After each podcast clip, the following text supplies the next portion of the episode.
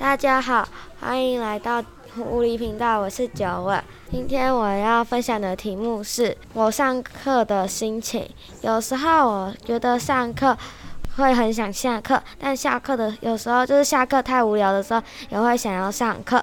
就是虽然我上课就是都有回答问题，但是有时候我就是会有点不专心。但是我分数还是很好，我妈妈也不会管太多啊，只要我。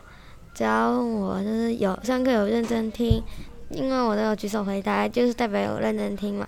然后有时候也会那个也会举手回答，也会认真听。然后考试也没有考很不好。今天的心情分享到这边，下次见，拜拜。